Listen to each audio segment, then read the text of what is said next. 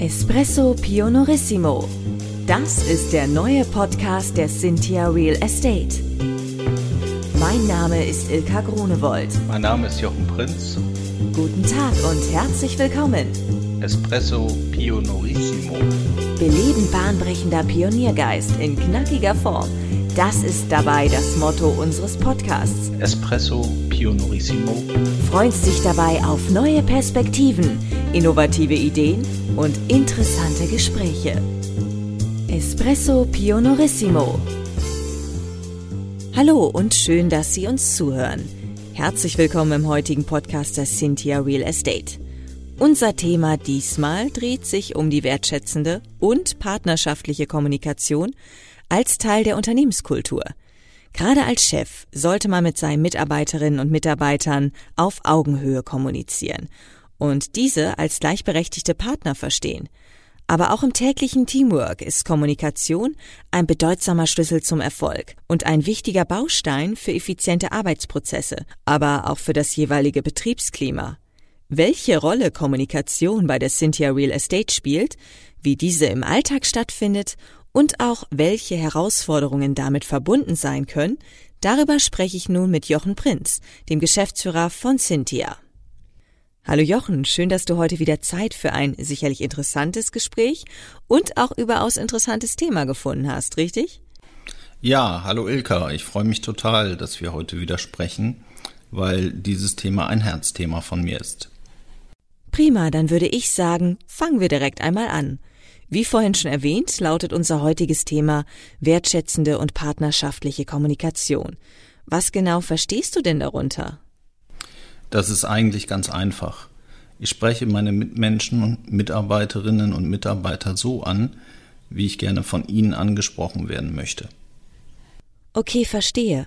Wie lässt sich deiner Meinung nach wertschätzend und partnerschaftlich, egal ob privat oder beruflich, kommunizieren? In erster Linie muss ich einmal gut finden, was ich mache und muss auch dahinter stehen. Und dann muss meine Kommunikation auch erwartungsfrei sein. Ich muss Interesse an der Person, mit der ich mich auseinandersetze, zeigen und muss auch das, was sie leistet, entsprechend wertschätzen.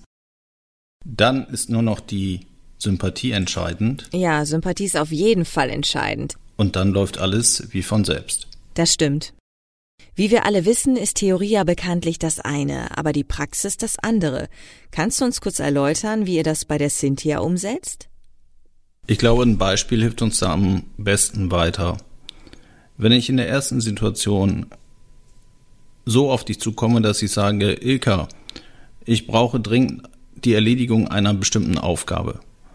Bitte stell mir die Sachen möglichst fehlerfrei und nicht so wie sonst immer zur Verfügung, und zwar pünktlich, damit ich das weiterverwenden kann, dann wird dich das wahrscheinlich nicht so begeistern, wie wenn ich sage, liebe Ilka, könntest du mich bitte unterstützen? Wir haben hier einen wichtigen Kunden, der braucht ganz dringend eine Information von uns und ich alleine kann diese Information in der kurzen Zeit nicht bereitstellen. Du wärst mir eine große Hilfe, wenn du mich unterstützen könntest. Und ich glaube, wenn ich genau so vorgehe und dich so frage, dann wird es dir schwer fallen, mir eben nicht die Hilfe zukommen zu lassen, die ich von dir brauche. Das klingt echt spannend. Kommunikation kann ja aber auch einen negativen Kontext haben. Nehmen wir mal an, innerhalb eines Projektteams herrscht ein Konflikt. Wie sollte deiner Meinung nach kommunikativ an die Lösung des Konflikts herangegangen werden? Und wie mischst du dich dann als Geschäftsführer ein? Ich denke tatsächlich, dass an dieser Stelle der direkte Weg immer der beste ist. Mhm.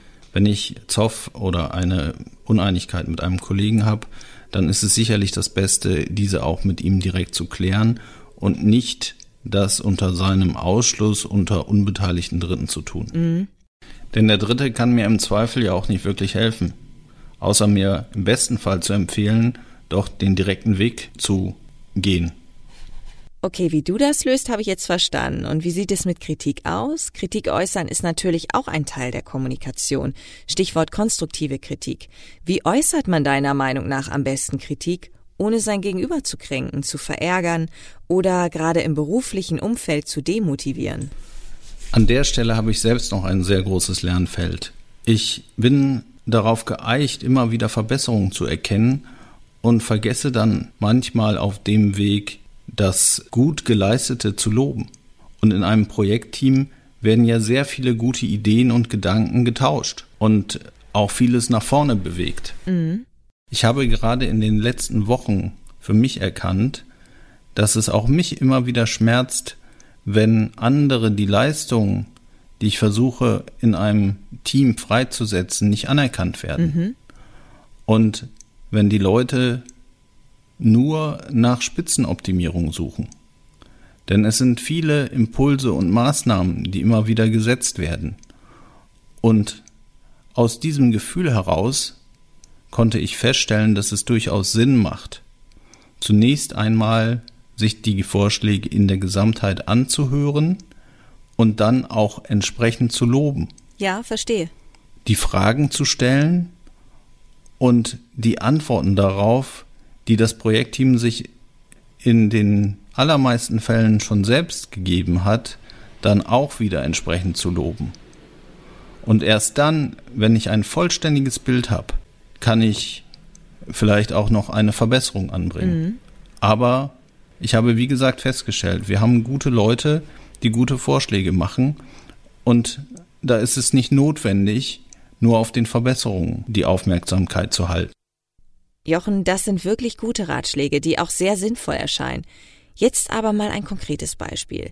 Ihr sitzt im Projektteam zusammen und diskutiert über neue Marketingmaßnahmen. Ein Teammitglied ist absolut von seiner Idee überzeugt. Er oder sie erhält jedoch für seine Idee vom Rest des Teams kaum Zuspruch und ist letztlich, was die anderen Vorschläge angeht, auch nicht kompromissbereit. Glaubst du, dieses Teammitglied wäre eher bereit, eine andere Position anzunehmen, wenn er vorher für seinen Vorschlag ausgiebig gelobt und anerkannt wurde? Ja, da bin ich mir tatsächlich sehr sicher. Ähm, denn aus meiner Erfahrung ist es so, dass jeder, der sich vorbereitet und sich Gedanken zu einem Thema macht, ja nach der Anerkennung seiner geistigen Leistung strebt. Das stimmt. So, mhm. und äh, wenn diese dann nicht kommt, dann bin ich vielleicht auch nur bedingt bereit, mir die Vorschläge der anderen anzuhören. Das sehe ich genauso. Ja, Kommunikation scheint auf jeden Fall ein nicht zu unterschätzendes Thema zu sein. Nicht nur privat, sondern auch innerhalb eines Unternehmens. Was glaubst du denn, was unzureichende oder fehlerhafte Kommunikation innerhalb eines Unternehmens für Folgen haben könnte? Das kann natürlich ganz äh, dramatische Folgen haben. Das kann zum einen dazu führen, dass du nicht mehr bereit bist, mit jedem zusammenzuarbeiten, weil du das Gefühl hast, dass deine Vorschläge eh nicht gehört werden. Das stimmt. Mhm. Und das finde ich gerade in einer Gruppe gefährlich. Denn wenn alle einer Meinung sind, dann achtet auch keiner darauf, dass man vielleicht nochmal gemeinsam eine bessere Lösung findet, weil das entsprechende Korrektiv einfach fehlt. Der, der sagt, diese Lösung passt für mich noch nicht so ganz, der macht einfach nochmal eine andere Seite auf. Das stimmt. Und äh, bringt das Team im gemeinsamen Zugehen möglicherweise dazu, Fragen zu stellen und Antworten auch für diese ja, für diesen Schmerz zu finden. Und dann entsteht tatsächlich die allerbeste Lösung. Ja, verstehe. Nun ist Kommunikation ja nicht nur das, was man sagt, sondern auch wie man etwas sagt. Welche Rolle spielt dabei deiner Meinung nach die indirekte Kommunikation und worauf sollte man ja da gerade im beruflichen Miteinander achten? Eka, da machst du jetzt zum Ende unseres Podcasts fast noch ein neues Thema wieder auf. Ich glaube, äh, da könnten wir ganze Podcast-Folgen teilen was da alles drin ist. Um es mal mit ein paar Sätzen zu sagen. Es braucht natürlich im Team den unbedingten Willen, zusammen an Lösungen zu arbeiten. Und dann braucht es auch die Bereitschaft, die Extrameile für den Kollegen und oder für die Kollegin zu gehen. Ich nehme das bei uns so wahr, dass die Leute sich kleine Aufmerksamkeiten zukommen lassen. Zum Beispiel die Notiz am Bildschirm oder ist ja noch nicht ganz so lange her, die persönlich geschriebene Weihnachtskarte. Mhm. Die Leute denken einfach einander und äh, lassen es auch nicht aus, sich mal als Mitarbeiter des Monats zu feiern für eine besondere Tat. Und ja, dazu muss eben die Bereitschaft sein. Was mir ganz, ganz wichtig ist, ist, dass ich die Dinge, die ich tue und ich tun müsste, erwartungsfrei erledige.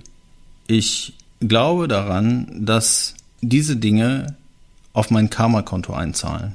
Karma ist dabei wie eine Versicherung. Wenn du einmal Hilfe benötigst, dann wirst du sie auch bekommen. Und daran glaube ich fest. Das hört sich spannend an. Und ich denke, dass unsere Zuhörerinnen und Zuhörer jetzt eine Menge hilfreicher Tipps gehört haben, um die Kommunikation untereinander zu verbessern.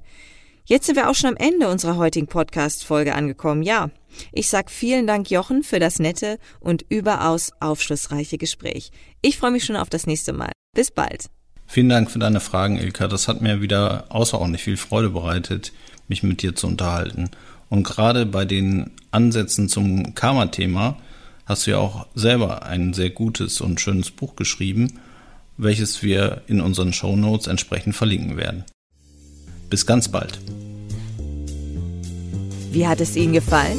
Haben Sie Fragen, Kritik oder Anregungen zu unserem Podcast? Dann freuen wir uns auf Ihr Feedback. Schicken Sie uns einfach eine E-Mail an podcast@cynthia.de. Espresso Pionorissimo. Weitere Infos finden Sie entweder in unseren Show Notes oder auf www.cynthia.de slash podcast. Bis bald!